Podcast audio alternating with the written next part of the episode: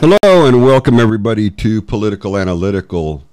God bless America. You know, this is the first time that we use the national anthem on this show, and I have to say it hits home every single time. Yes, I don't know what it is about the national anthem that really gets my heart pumping, but it really does. It's incredible. Hello. Good evening, Mr. James. Good evening, guys. How are you? Hey, and look who else we have, gentlemen. We just had the incredible Senor Gordon. Parks. Mr. Gordon Parks, how are you? Good, well, gentlemen. How are y'all tonight? I'd like to welcome my co-host on here. We have Rick Warren, James Toops, and Gordon Parks on, which is one of those unusual events where we've got everybody on at the same time. Yeah, it seems like lately it's been kind of hard to wrangle everybody together, but here we are. That's amazing. You know, I couldn't think of a better day to do this on but today. Well, exactly. As everybody knows, we normally have the paranormal show on tonight, but being that it's the 20th anniversary of 9/11, I figured we'd go ahead and do the anniversary show tonight instead of having the political show on tomorrow, and we'll do everything tonight, including showing giving our respects to all those who have lost their lives on 9/11 20 years ago. Yeah, I agree. James, it's always good to see you upright from the waist anyway. Thank you. Rick, thank you, ditto. I mean, you and Eddie both. Absolutely.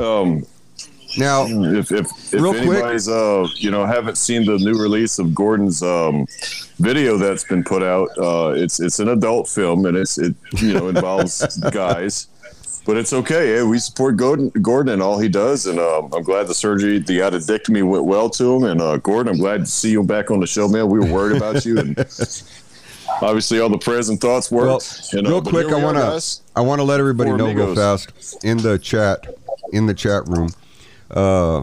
Political Analytical posted how the Star Spangled Banner came to be, and so it's in there if y'all would like to read up on it, and put your little comments and whatever into the comment bar. Absolutely. But 20 years ago today, gentlemen, we had the Twin Towers fall. We also had the other airline, which was taken over by passengers. Passengers actually bum rushed the terrorists and took them down, and they ended up crashing and lost their lives, but they did a heroic thing. They're all heroes. And then you have the other one that crashed into the Pentagon.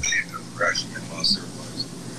You know, what's scary and what's sad is, you know, I fly all the time, and there's an app that I have on my phone for United, and it tells you how fast you're going. You know, normally you're traveling 560 some odd miles an hour, you know, 530 miles an hour. Man, if you hit a building at that speed, you won't even know you did it. You know, so these folks on these planes that hit the World Trade Center, they may have had some kind of indication that they were going to hit something or crash, but they didn't know at the time what was going on. And, you know, the only, I guess, comfort you can think about is, you know, these folks went through it in an instant and probably didn't feel a thing, probably didn't know a thing, you know. And I mean, it doesn't make it any better, but at least they didn't suffer. It just went right through the building, and that was it. You know, I mean, these things fly pretty fast, man. All we can do is hope and pray. You think about it. It's just a crazy thing if you think about it. Yeah, all we can do is hope and pray that they didn't feel anything when that happened. And if you all would do us a great big favor, if y'all could reshare this video on your page, we'd appreciate it, and see how many people we can get on here to help honor 9/11. I'm gonna read to you guys something here as soon as I pull it up, and it's the final conversation of a passenger, one of the heroes that was on the airline that went down after they took over the terrorist, and, you know, basically they forced it down. It was on United Airlines Flight 93. Yeah. And I'm going to read to you the little synopsis. Well, it's not synopsis, it's the actual conversation, which was transcribed so you can hear what was said and how brave this guy had to have been. His name was Todd. And it says, "Hello, operator. Listen to me. I can't speak very loud. This is an emergency. I'm a passenger on United flight to San Francisco. We have a situation here. Our plane has been hijacked. Can you understand me?" Lisa, which is the operator, she exhaling deep breath to herself. "I understand. Can the hijackers see you talking on the phone?" Todd: "No." Lisa: "Can you tell me how many hijackers are on the plane?"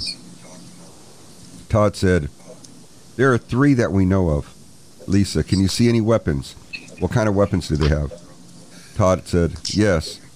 They don't have guns. They have knives. They took over the plane with knives." Lisa: "Do you mean like steak knives?" Todd: "No, these are razor knives, like box cutters."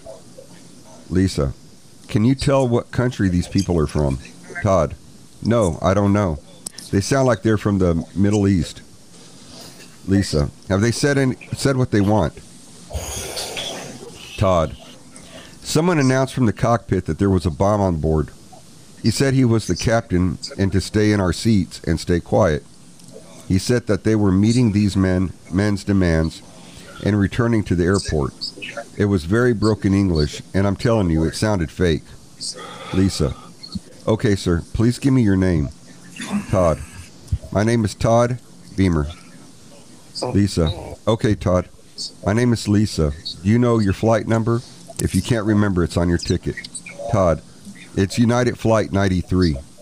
Lisa: "Now, Todd, can you try to tell me exactly what happened?" Todd: "Two of the hijackers were sitting in first class near the cockpit. The third one was sitting near the back of the coach section. The two up front got into the cockpit somehow. There was shouting. The third hijacker said he had a bomb. It looks like a bomb. He's got it tied to his waist with a red belt of some kind." Lisa: "So the door is open in the door in the cockpit is open?" Todd: "No, the hijacker shut it behind them." Lisa: "Has anyone been injured?" Todd: "Yes, they killed one of the passengers sitting in first class. There's been a lot of shouting. We don't know if the pilots are dead or alive. A flight attendant told me that the pilot and co-pilot had been forced from the cockpit and may have been wounded." Lisa: "Where's the third hijacker now, Todd?" Todd: "He's near the back of the plane. They forced most of the passengers into first class. There are 14 of us in the back. 5 are flight attendants. He hasn't noticed that I slipped into this pantry to get the phone. The guy with the bomb ordered us to sit on the floor in the rear of the plane. Oh, Jesus, help. Lisa, Todd, are you okay? Tell me what's happening. Todd, hello? We're going down. I think we're going to crash. Wait a minute. No, we're leveling off. We're okay. I think we may be turning around. That's it. We changed directions. Do you hear me? We're flying east again. Lisa. Okay, Todd. What's going on with the other passengers? Todd. Everyone is really scared. A few passengers with cell phones have made calls to relatives. A guy, Jeremy, was talking to his wife just before the hijacking started. She told him that the hijackers had crashed two planes into the World Trade Center. Lisa, is that true? Lisa, Todd, I have to tell you the truth. It's very bad. The World Trade Center is gone. Both of the towers have been destroyed. Todd, oh God, help us. Lisa, a third plane was taken over by terrorists. It crashed into the Pentagon in Washington, D.C. Our country is under attack, and I'm afraid that your plane may be part of their plan.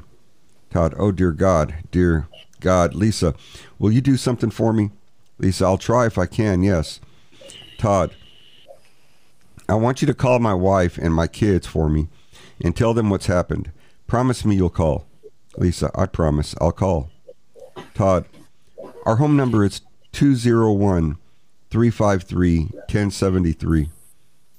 You have the same name as my wife, Lisa. We've been married for 10 years. She's pregnant with our third child. Tell her that I love her, choking up. I'll always love her, clear in throat. We have two boys, David, he's 3, and Andrew, he's 1.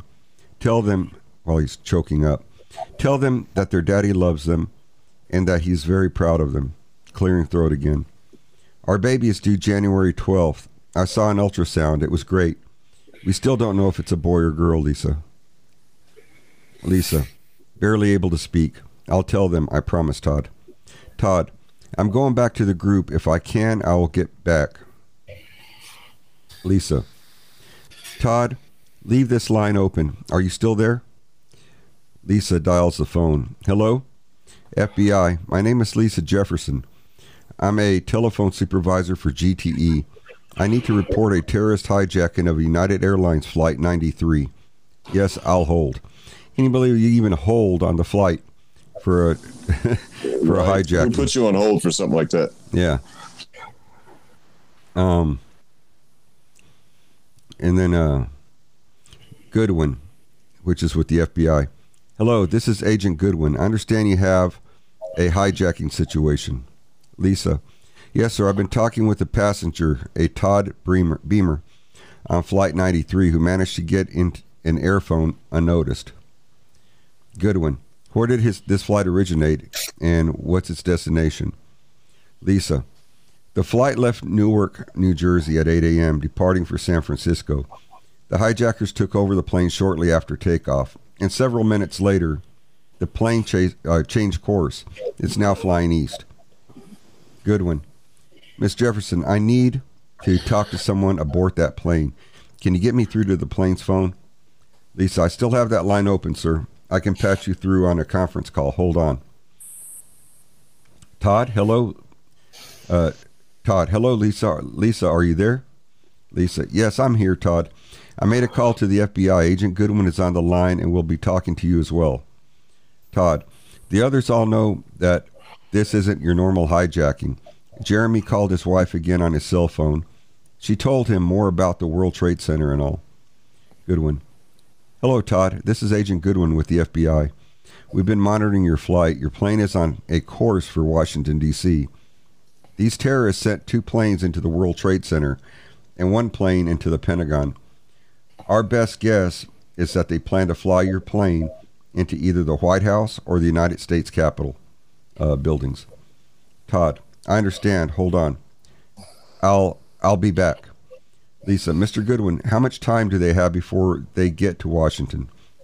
Goodwin, not long, ma'am. They changed course over Cleveland. They're approaching Pittsburgh now. Washington may be 20 minutes away. Todd, breathing a little heavier. The plane seems to be changing directions just a little. It's getting pretty rough up here. The plane is flying real erratic. We're not going to make it out of here. Listen to me. I want you to hear this. I have talked with others. We have decided we would not be pawns in these hijackers' suicidal plot. Lisa, Todd, what are you going to do? Todd, we've hatched a plan. 4 of us are going to rush the hijacker with the bomb. After we take him out, we'll break into the cockpit. A stewardess is getting some boiling water to throw on the hijacker at the controls. We'll get them, and we'll take them out. Lisa, will you do one last thing for me? Lisa, yes. What is it? Todd, will you pray for me, or pray with me? They pray. And they said the Lord's Prayer, and it goes on. And after the Lord's Prayer, it says, I will fear no evil, for thou art with me. Then Todd, in a softer voice, God help me. Jesus help me. Clears his throat and louder. Are you guys ready? Let's roll. And that was the end of the conversation. And not long after that, the flight crashed into the ground. But they ended up saving God knows how many people. And that was a flight into Pennsylvania in the field, right? Right. Yeah. That's the one that crashed in the field. Yeah. And, you know, for a guy to be on his phone that long, they had to be below probably 2,000 feet for the towers, you know. So they had to be flying pretty low for a long time. Well, it was an actual airline phone that he got. It was an airline phone that he had. Airphone. Oh, okay. Yeah. Wow. Yeah. That's, you know, courageous, man, for these folks to stand up and sacrifice. You know, I mean, these guys are soldiers, you know, basically. They really are. Gordon Parks, comments.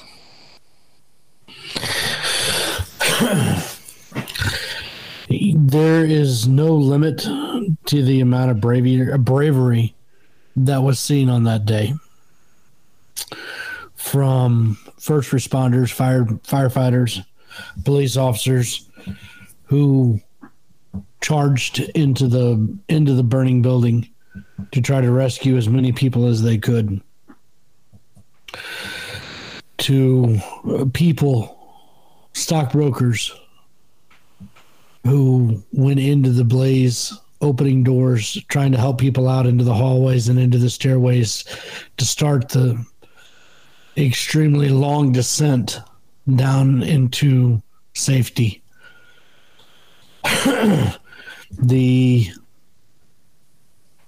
enormity of that situation on that day, the enormity of what it means 20 years later,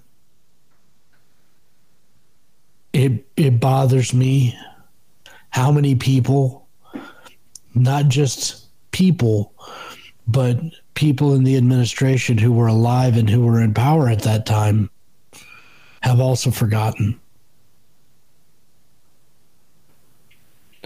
People who are supposed to have the best interests of the American people now at heart, and they've forgotten how many lives were sacrificed on Flight 93, how many people lost their lives trying to save others. And it breaks my heart. Rick Warren. There was a line from a president that said this day will live in infamy. And this day will and always will live in infamy. It is something that has touched not only my family, but hundreds of others. We're a military family, and a lot of military has been touched by this. A lot of military has given their all for this. And it's something we won't forget. And actually, if you want to know the truth, it's something that I will never forgive. I bet you, Rick, James, Gordon, and all of you out there within the reach of our voices, I bet everyone out there can close their eyes and remember where they were at and what they were doing when they found out the World Trade Center fell? Yes, I can. I know exactly where I was. It's one of those situations where you've got it's something that's so bad you can't even fathom, but yet you've got so many heroes that showed up and gave their all to try and protect, defend, and give aid to all those who had fallen during those attacks. It was a day that the United States, for the first time, felt an impact on our own soil of that magnitude. Since Pearl Harbor. Since Pearl Harbor. Mm-hmm. It was a day that will forever rest heavy in our hearts. And the thing is, gentlemen, with so much bad that's taking place in this world,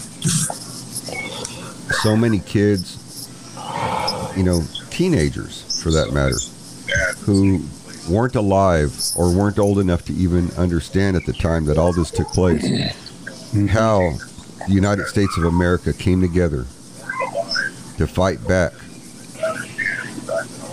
with these terrorists. They don't know and they don't understand the feeling of being an American.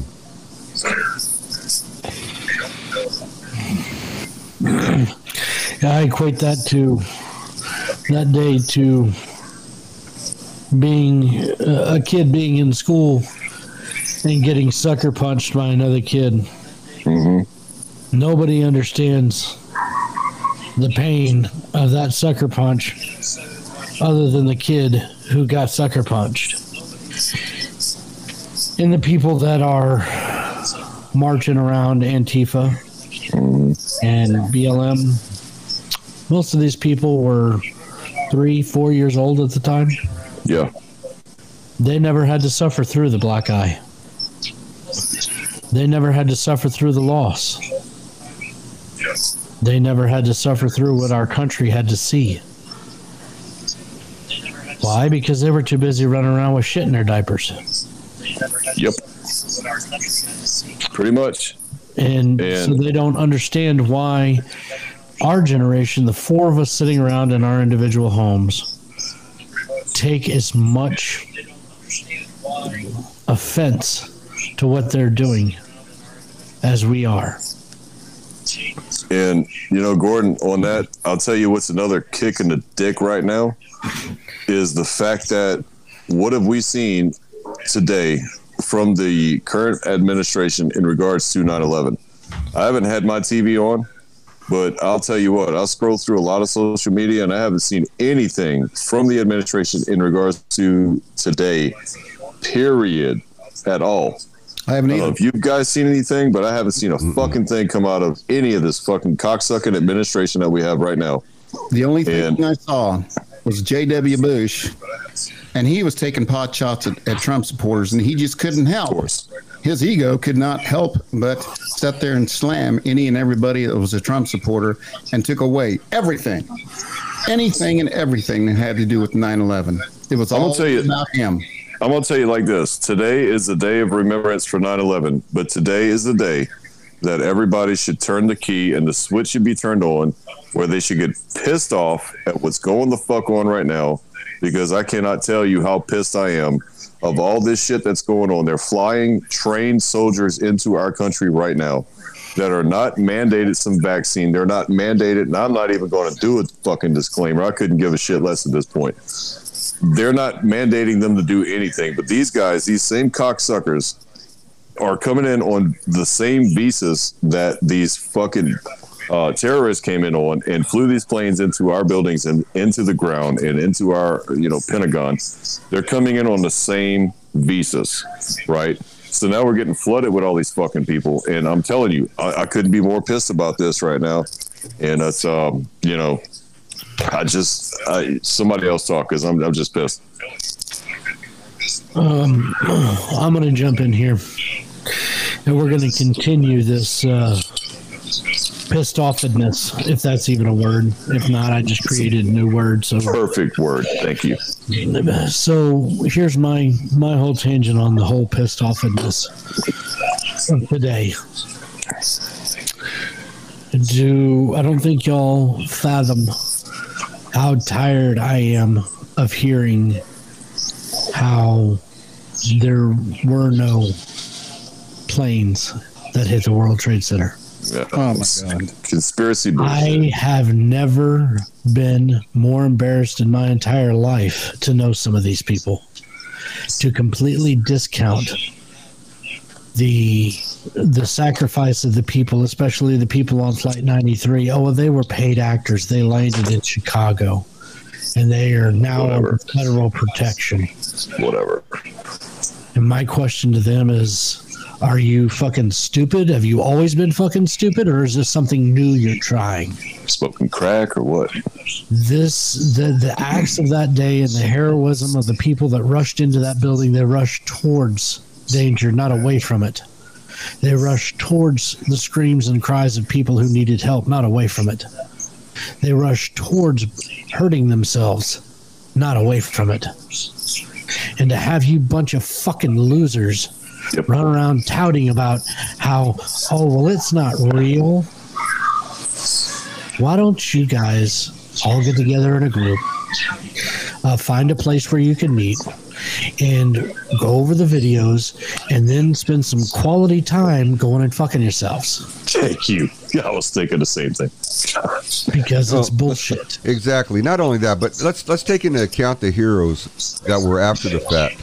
All the firefighters, police officers, working dogs that were out there trying to find these people in the rubble for days on end. There were so many people and dogs that came down with sicknesses afterwards, you know, from walking around through all the soot, all the ash, all the smoke. Dogs that were working and their handlers, you know, 15, 16, 18 hours straight. Dogs with their paws so raw and burned from the heat coming out of the ground that they were blistered, and yet they continued doing their job. They continued being out there. They continued searching for people that were alive. They were continued looking for people that are just bodies at the very least, to try and get people home to their families for closure. It was incredible, the amount of manpower that went into this thing, and how the United States of America came together and fought back and came out of all this, even after all the tragedy that happened that day. And not only that day, but there was tragedy, you know, going on for years after this, with people who were there, who were getting sick, who had died slow deaths, agonizing deaths. Your canine dogs, your cadaver dogs, your rescue dogs, all coming down with sickness and disease as well. There was one dog in particular that I remember, and they wrote a book about him. He was a golden retriever, and he was a really awesome rescue dog, and he worked hours on end until he was coughing, and he couldn't walk. His handler at the end of the day ended up having to pick him up basically and carry him from where he was at, and he was still along the way while the handler was carrying him, still trying to use his nose to find that last soul that might be alive.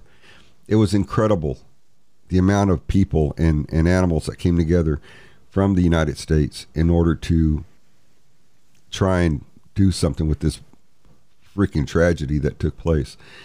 And people don't understand that this wouldn't have happened anywhere else but in America, in the United States. This is the only place this would happen, where you would have that kind of togetherness from man and animals both to try and get a job done and try and help as many as possible. Eddie, let me paint a picture right quick, and I want to carry on the theme of Gordon's pissed offness. I love the new word, Gordon. That's fantastic. Let me paint a picture for you. So last week I'm in an airport, and I'm flying out to Colorado. Okay. And literally, so I have clear. It's kind of like a TSA pre-check thing. So you skip the line, whatever. I go to clear, and I was literally escorted by TSA straight to where you put your shoes and your your carry-on luggage and all your shit on this conveyor belt so they could scan it. I was literally escorted to that by a TSA agent with no trouble at all, saying, yeah, honey, you're good to go. Just go on in. Don't worry about nothing. Dude, this is the first time since I've been traveling with my company that it has been that lax and it's been that just free and no problems. I didn't even have to take my computer out of my bag this time. I barely had to take my shoes off. You know, it was just, yeah, go on in, you know, just walk through a metal detector. It wasn't even a scanner, like a biometric scanner or anything. It was just a metal detector. Walk right through this thing. And I know, I don't fly first class. I'm a silver member in the airport, but I'm not a gold member, none of this shit. I don't fly first class. And it was just, yeah, come on in. No problems. And the guy behind me, same thing. No problems. Come on in. Barely had to take anything out of my pockets. I wasn't asked the security questions I was normally asked, and walked right through and got my shit and just went about my business, caught my flight and went to Colorado. And dude, it's why are we on the eve of the 20th anniversary of 9/11? Why is TSA now starting to, you know, lessen their security requirements through the airport?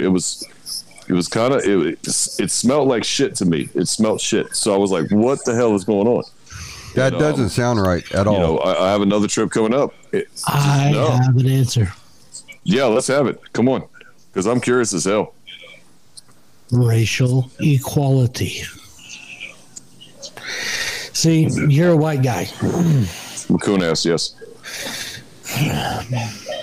But, you know, the other populations who think that they are all minorities instead of people, they have pitched enough of a fit about everything going on in the country to where TSA now has the liberty for those who are like yourself, who pre-board. Wait. Through. The TSA lady was a black lady. Let's just put that out there. I got you. Okay. I figured that when she called you honey. Yeah. Yeah, it was, dude. I mean, it was really cordial. Gordon, like you called James honey. Yeah, but he's under me when I do that. That's different. You know, I'm normally behind him and he looks back at me in my eyes. And anyway, carry on. So they're starting to let more and more of these through.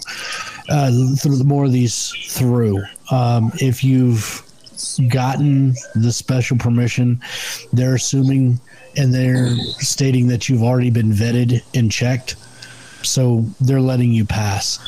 Now I can tell you, those of you who know me well know that my son is a big avid baseball player, and this summer he's flown several different places in the United States, and next Friday he leaves to Arizona again. His last trip was to Arizona, and when he went through TSA, he's only 16 years old. He's 6'2" and he's about 200 pounds, and they did everything but give him an oral exam through his rectum. Damn. And for no other, I mean, just because of, you know, he said, I want, Dad, can you spend the extra money and have, you know, so I can just go up through security just that fast, just like everybody else does. And I said, well, son, that's not something that I can spend money on. I wouldn't anyway, but that's just not something I can spend money on. I said, you know, you just have to go through the process. And I said, well, was there a pattern or anything? And he says, well, it's like every fifth or sixth passenger, it was a brown person, a white person, and two black people. About every fifth person coming out of San Antonio. Oh, damn. Eddie, I told you, do not let him back on.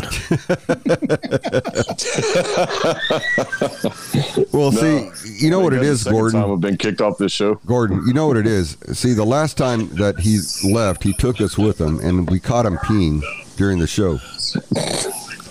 And so I don't think he wanted us to catch him and kind of put it out there this time. You caught a glimpse of his tweezers. That's how you knew he was peeing. Well, he kept looking for it, and that's what kind of gave it away. I got to be careful not to cut it off with these. These are fingernail clippers, so I got to use the other side. No, I doubt that. So, James, tell us real quick. Seems like every time I try to go pee, I get kicked off the show. So, James, tell us real quick. You received information from your employer mandating that you take the shot, the flu shot, or not the flu shot, the COVID shot. Yeah. What was that like? What did you feel when that happened? So I got an email from the CEO, and I find it funny because it was addressed just to me, my HR lead, the head of HR, and two other folks not affiliated with my position. And that's the only people that it got sent out to that I know of, like on a mass email, right? So my CEO, we've had conversation on, vaccination and stuff like that. And I told him I'm not about it and this and that.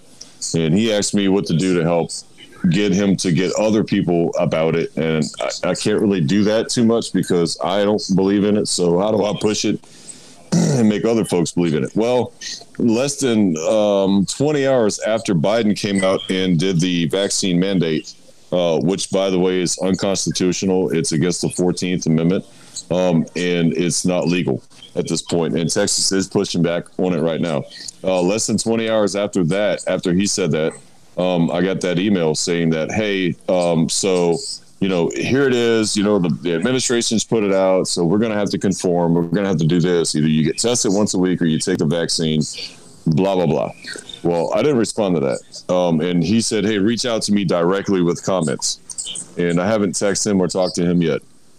And I don't plan to, because there's litigation already in process through Governor Abbott, and they're fighting this thing, and they're trying to, and it is unlawful and it is illegal what they're trying to do. But here's what, at the end of the day, it boils down to this. Any private employer is legal to mandate the vaccine or your job's in jeopardy, right? I don't think he wants to push it that far and say, hey, you either do this or this is going to happen. Because of the fact that it's hard to hire people right now with the federal unemployment stuff going on.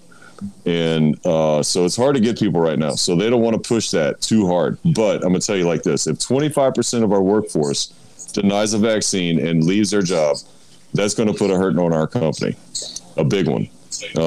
And they're not ready for that risk. So I did get that email, and I'm like, yeah, you know what? I'm not doing it. I don't care. I'm not fucking doing it.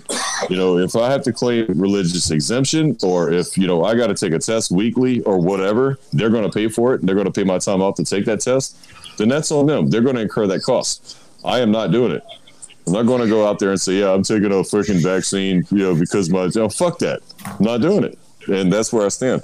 So, I don't know. I think other people need to do the same thing. Here's the thing. Right after his mandate, and I forget who it was, but there was some statistics put out. James, well, I'm going to pause here for a second. I've got to say hello to Sue Montague. Haven't seen her in forever. What's up, Sue? My friend from Australia. And they've got it bad. Wow. Yeah, Sue and them got it bad in Australia right now, let me tell you. Yeah, she does. But at any rate, the statistics said that if 25%, no, it was less than that. It was 18% of the employees refused to take the vaccine and told their companies to go piss up a rope, and were fired as a result of it, that this country's production, regardless of what it is, whether it's my field, whether it's your field, whether it's Eddie's field, Rick, I don't think it affected retirees because y'all don't do much anyway, play golf. But anyway, it would drink beer, go gamble. It would bring It would bring the economic structure in this company, in this country, to an absolute grinding halt. Yeah, and see, and everybody knows I wouldn't take. Gordon, I'm not taking that vaccine no matter what. You know I will that, not. Don't you know that Biden's trying to stimulate the economy, though? There's an economic stimulus plan going on. So, Gordon, that don't make any sense at all, Gordon. How are we going to stimulate the economy when 25% of the fucking workforce is going to deny vaccine and quit their shit or go work at a place that has less than 100 employees? How the fuck is Biden supposed to see? None of this shit makes any sense. If you start looking at following the money, none of this stuff makes sense. Well, I'm going to refer back to Joe Biden's quote when he was questioned this, and his quote, I've got it right here on my phone. And it says that when the cow goes and gets married with the rabbit and they drive a Chevy truck down to the bayou, that the shrimp and the fish can all dance with the cow. Now, wait a minute. You're talking the language of James Toops. That's pure coon ass right there. Well, I figured that a coon ass would actually make sense and know what I'm talking about, because I've got the quote right here.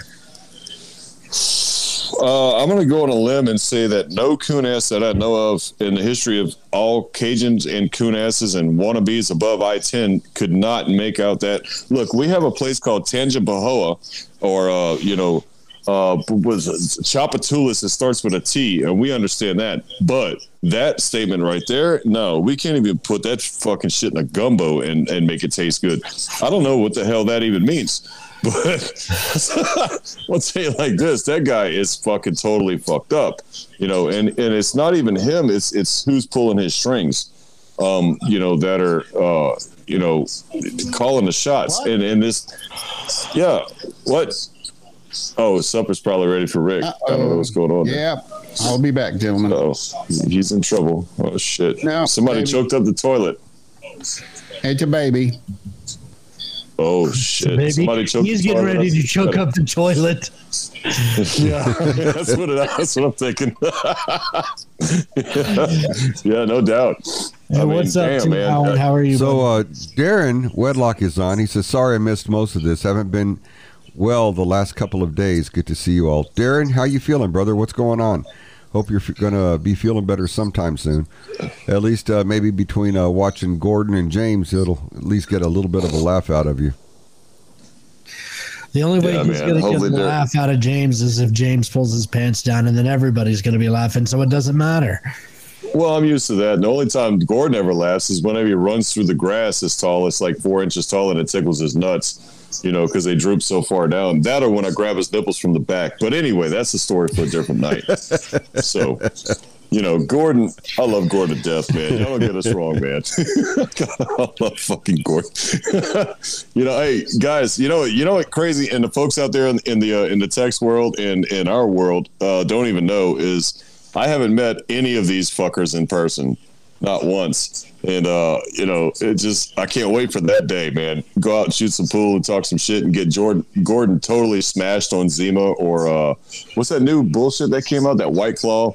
Gordon's a lightweight, so I'll get him smashed on White Claw and take advantage of his butthole. And just, we'll have a great time, man. I can't wait to meet these guys in person. This is going to be amazing.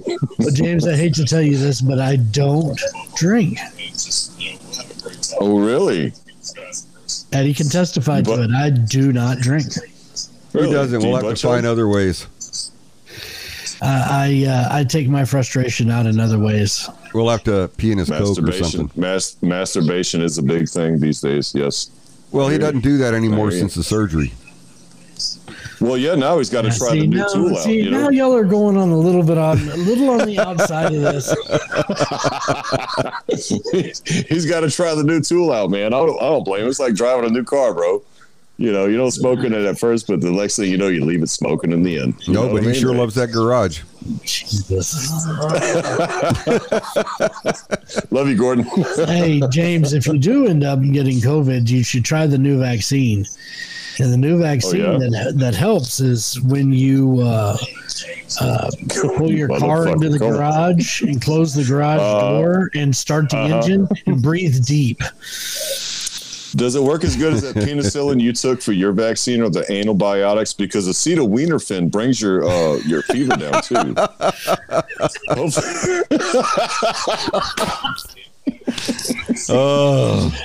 the problem is you speak from personal experience, and I know it because that's the only way you do this. You know, we have a tribute show going on for 911, and we're talking shit on air. This is what we got to deal with, guys. But here we are, man. This is how it is. And I wish all of America would be like the brotherhood we have right here, man, be honest with you. But it's not. You know, of course, we got some bullshit going on up north and, you know, to be specific, on the east coast of the region. But, you know, hey, here we are. We're doing our best and we're doing our thing, man. And we love all our folks in our chat rooms and all our folks that you know, look at the show, and we appreciate everybody on this show and everybody, you know, affiliate with this show. You know, we couldn't ask for a better time, man. Be honest with you. Yeah, and you know, I love all the guys on this show. James, you're a great guy, despite what I say and the bullshit that I put you through. You know, I wouldn't have it any other way. I love it. Got a lot of respect for all you guys, but you know. There is one guy that I have more respect for than anybody else, and that's Eddie. You know, Eddie is a police officer. He goes out every day and he wears the badge. He stands behind the badge and he carries the gun and he walks that thin blue line. Yep. And when he was working with me on these, doing my traffic control for some stuff, there was always a position for Eddie. In fact, I would actually, when I set my stuff up, I requested him. When I first ran into Eddie, about 3 years, I remember that 4 years ago. I remember that night. We were drilling on a very, well, it wasn't a bad part of town, but it was on someplace you would want to be caught. And we had open holes everywhere. We had one pit that was like 6.5 foot deep. And Eddie and I are talking, and I'm watching my drillers do their thing, and they're drilling along, and all of a sudden Eddie just stops dead cold in his conversation and disappears. I'm like, where the fuck did Eddie go? Eddie saw in the pitch black a guy wearing a dark pair of jeans and a dark hoodie who was walking around one of our trucks and getting ready to face plant into a 6 foot hole. I was drunk off his ass. The ninja. That was the ninja. The ninja. That's right. He was a ninja. And Eddie was able to get him away from the holes, get him off our job's location, and Eddie never raised his voice once. And this guy, being the ninja, he could have, you know, tried all kinds of kung fu shit on Eddie and hurt him. But he didn't. In the mass respect that I have for Eddie and all the police officers that are in America right now is immense. And I tell that story and I say these things because I look at states like Oregon. They're in Portland, where 65% of the police forces quit. Because they can't do anything. And I feel horrible for these citizens who don't have anybody. When they pick up 911 and call 911, they are put on hold for 15 minutes. Well, guess what? By that time, that some bitch has already stabbed me and cut my heart out and showed it to me, and I'm dead. So at that point, you're not doing police work. You're doing recovery work. Right. Hey, Gordon, I'm gonna give you a rundown right quick. This is I know it's kind of dark, but this is my neighborhood right now. Okay, I'm outside in the front of my street right now. Okay, this is the front of my my house right here. I got two blue lights in the front of my house right here. We have blue lights on my neighbors' houses right here. Okay. My neighborhood is lit up with PD. Like, this is a cop across the street, obviously. Right. This is the front of my house, the front of my street right here.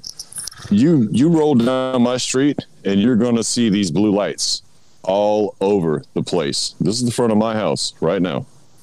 Okay. We have a mad respect for our PD down here. Like, we take it serious, man. We don't fuck around. And we love our guys in blue. We love our firefighters. You know, I'm a retired firefighter myself. And, man, I tell you, we just got mad respect for these guys. Look, this is the front of my house, dude. No shit. And it's just the way we roll.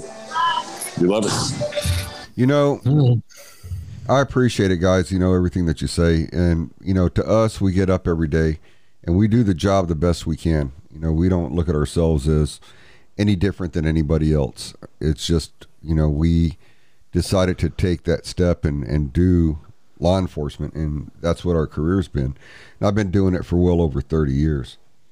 But the thing that I look at is that every American, especially in our bracket, our age bracket, is a hero, because I don't know of anybody that wouldn't jump out and do whatever it takes to stop a problem or to fix a problem.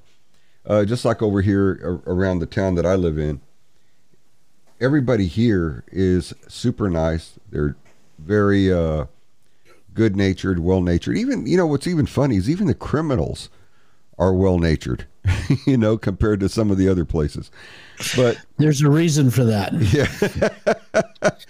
But, you know, the thing is that when you talk to these people, just like, you know, Elsa, she goes out and she's doing something, and these guys come up to help her. And, you know, a lot of them are older guys, you know, they'll come up. They're very gentlemanly-like, and they'll help her out, help her pick up heavy things. And you don't get that in a lot of places. But Americans as a whole have always been patriots, heroes, and that's why I grew up looking at them, you know, especially growing up as a military brat.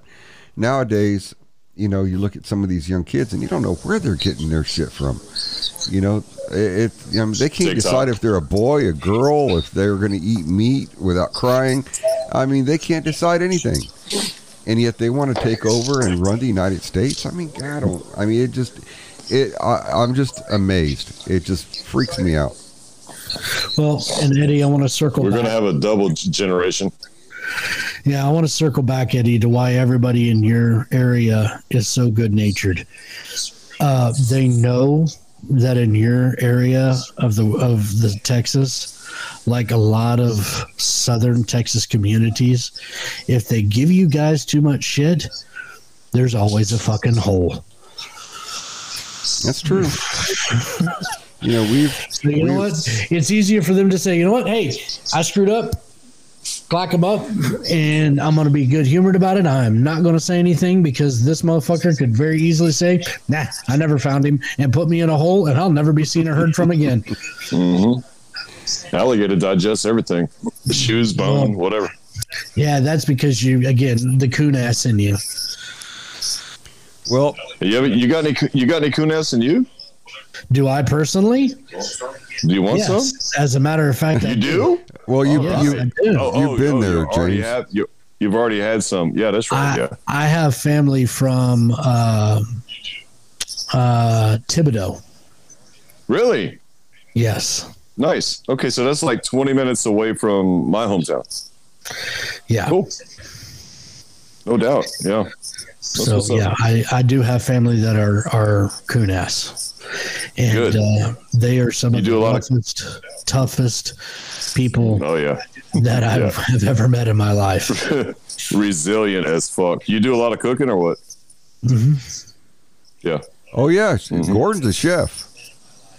Yeah. Oh, yeah, that's right. Yeah, yeah. No shit. I'm not going to say that I'm great, but I can hold my own. No, I've seen some of your creations, dude. Yeah, no, you're coon ass. You fucking coon ass. That's why we get along so good. I can kick your ass. Dude, nobody needs to know that you want to kiss my ass. That's between me and you, and off. Hey, the funny thing is, my wife would always ask me when I'd work with Gordon, hey, when's Gordon going to cook some more and send some food with you? Well, the problem with that is that I would give it to Eddie, and I'd say, give some to your wife and let her have her. And then I'd talk to her 3 or 4 days later, and then she'd get pissed off at Eddie because it never made it to his house. He hated it. I tried. Sounds about right. Well, gentlemen, we're down to the 5-minute mark. We're going to go ahead and do some closing statements. This hour just rushed by. But yeah, I want to thank you guys for being on the show. Gordon, we'll start off with you, buddy. Hey, you know what? I'm going to defer. I want to let James go first, and then I'll go after James. Okay. James, you're up. Okay, that's fine. Look, I'll say today is the day of remembrance. It is 9/11, the 20th anniversary. I'm glad nothing happened today as far as terrorist acts. But do not forget what we have in the White House right now. And their stance on what's going on today is the fact that they haven't put anything out or mentioned anything or done anything is to divert your attention away from what's going on in Afghanistan right now. Keep your eyes to the White House because there's a shit show going on right now. We have got to get this administration out of here some kind of way. And talking about it's not going to do anything. We got to start making... if you got liberals in your friggin' company, fire them, run them off, find a reason, get rid of them. You know, calling your senator at this point and shit like that is not going to help anything. Calling your governor, it's not going to help. Oh, well, I called my governor. It's not going to work. It's not going to help anything. Start doing what the hell they do to us. Take a playbook, take a page out of the playbook of the liberals and of the freaking Democrats and start doing the shit back to them. That's the only way we're going to get this stuff back. The primaries in 22. We need to win the primaries in 22. Newsom's fixing to get recalled. There's a lot of things going on political-wise that we need to start paying attention to and start looking at and start taking playbooks out of the left. You know, our guys and our brothers that fallen on 9/11 20 years ago, God bless those guys and all of our veterans and heroes and first responders, EMS, firefighters, police officers, pilots of these airplanes that went through all this stuff and all the passengers and everything. God bless all these folks, but it is time to take our country back, and we have to start acting, not talking. We got to start doing shit, and you know, just keep your eyes to the White House and find out what's going on. Keep up on this stuff. Quit calling senators and start acting on things.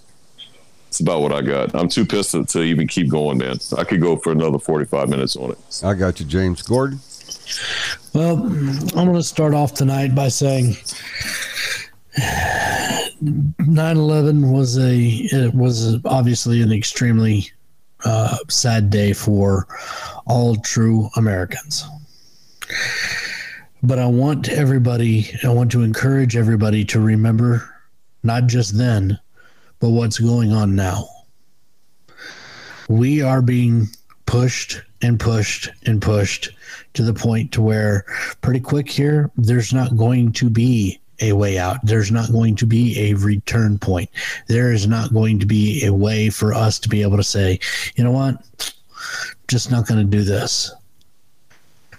We have got to start forming groups together of people who think alike, who believe alike, and prepare for what is to come. Because if we do not, then we are going to be nothing more than just byproducts of the system. We're going to be casualties of a war that we didn't even know was going on. And for those people who see conspiracy in everything, I simply want to encourage you to take a step back. Look at what is really going on and think about what I'm going to say next. Is it possible that these stories are going around about Nassara, about Donald Trump coming back, about all these other political moves that are happening behind the scenes. People being arrested and taken to Gitmo and shot and killed. All these politicians that have been, are corrupt. Is it possible that these things are being perpetrated and being led by people who want you to keep looking away from what is really going on? Giving someone a false sense of hope about something that could or might happen is just, if not more dangerous than letting everyone see exactly what is going on. That's my thought for the night. I agree, Gordon. And I agree, James. I want to thank everybody for showing up tonight. I know this was a little odd having the show on a Saturday, but we decided that's what we were going to do because it is the 20th anniversary of 9/11, and we want to pay a tribute to all the men and women, all the patriots, all the heroes, and everyone that perished on that tragic day. But one thing I want to say is, like Gordon, don't turn your back on what's going on around you. You've got to have eyes in the back of your head. Pay attention to everything that's taking place, because there's other stuff that's going on that we're not really watching, and it's going to blindside us if we're not careful. Try and make sure that you get your states to fight against all these mandates and all these rights that they're trying to take away from the United States citizens. I mean, this is all bullshit. Okay? Thank God that we live in Texas, gentlemen, because if we didn't, we'd be singing a different story. I feel bad for a lot of people that don't live in Texas that are having to put up with a lot of these Democratic governments within their state, as well as Darren, who lives in New Zealand, and they're having hell over there, and also Sue Montague, who lives in Australia, which they've been under lockdown so darn long, they're not going to know what it's like to step outside it for any length of time. This is all bullshit and tyranny that's taking place. This is stuff that we need to fight against. We need to take a stand on and make sure that we keep the America that we grew up in. And this message is for the Biden administration. Get our Americans back along with our allies. We're tired of this bullshit and all this mumbo jumbo crap that you're talking on television. You ain't worth a damn, and we're tired of it. Everybody here is sick and tired of all the bullshit that's going on. And we're tired of our Americans and our allies getting shit on by your administration. We're sick of it. Everybody, remember, we love you. Thank you so much for joining us. God bless Texas. God bless the United States of America. And God bless all of you. Thank you. Until next week. Good night, everybody. Good night, guys. See y'all.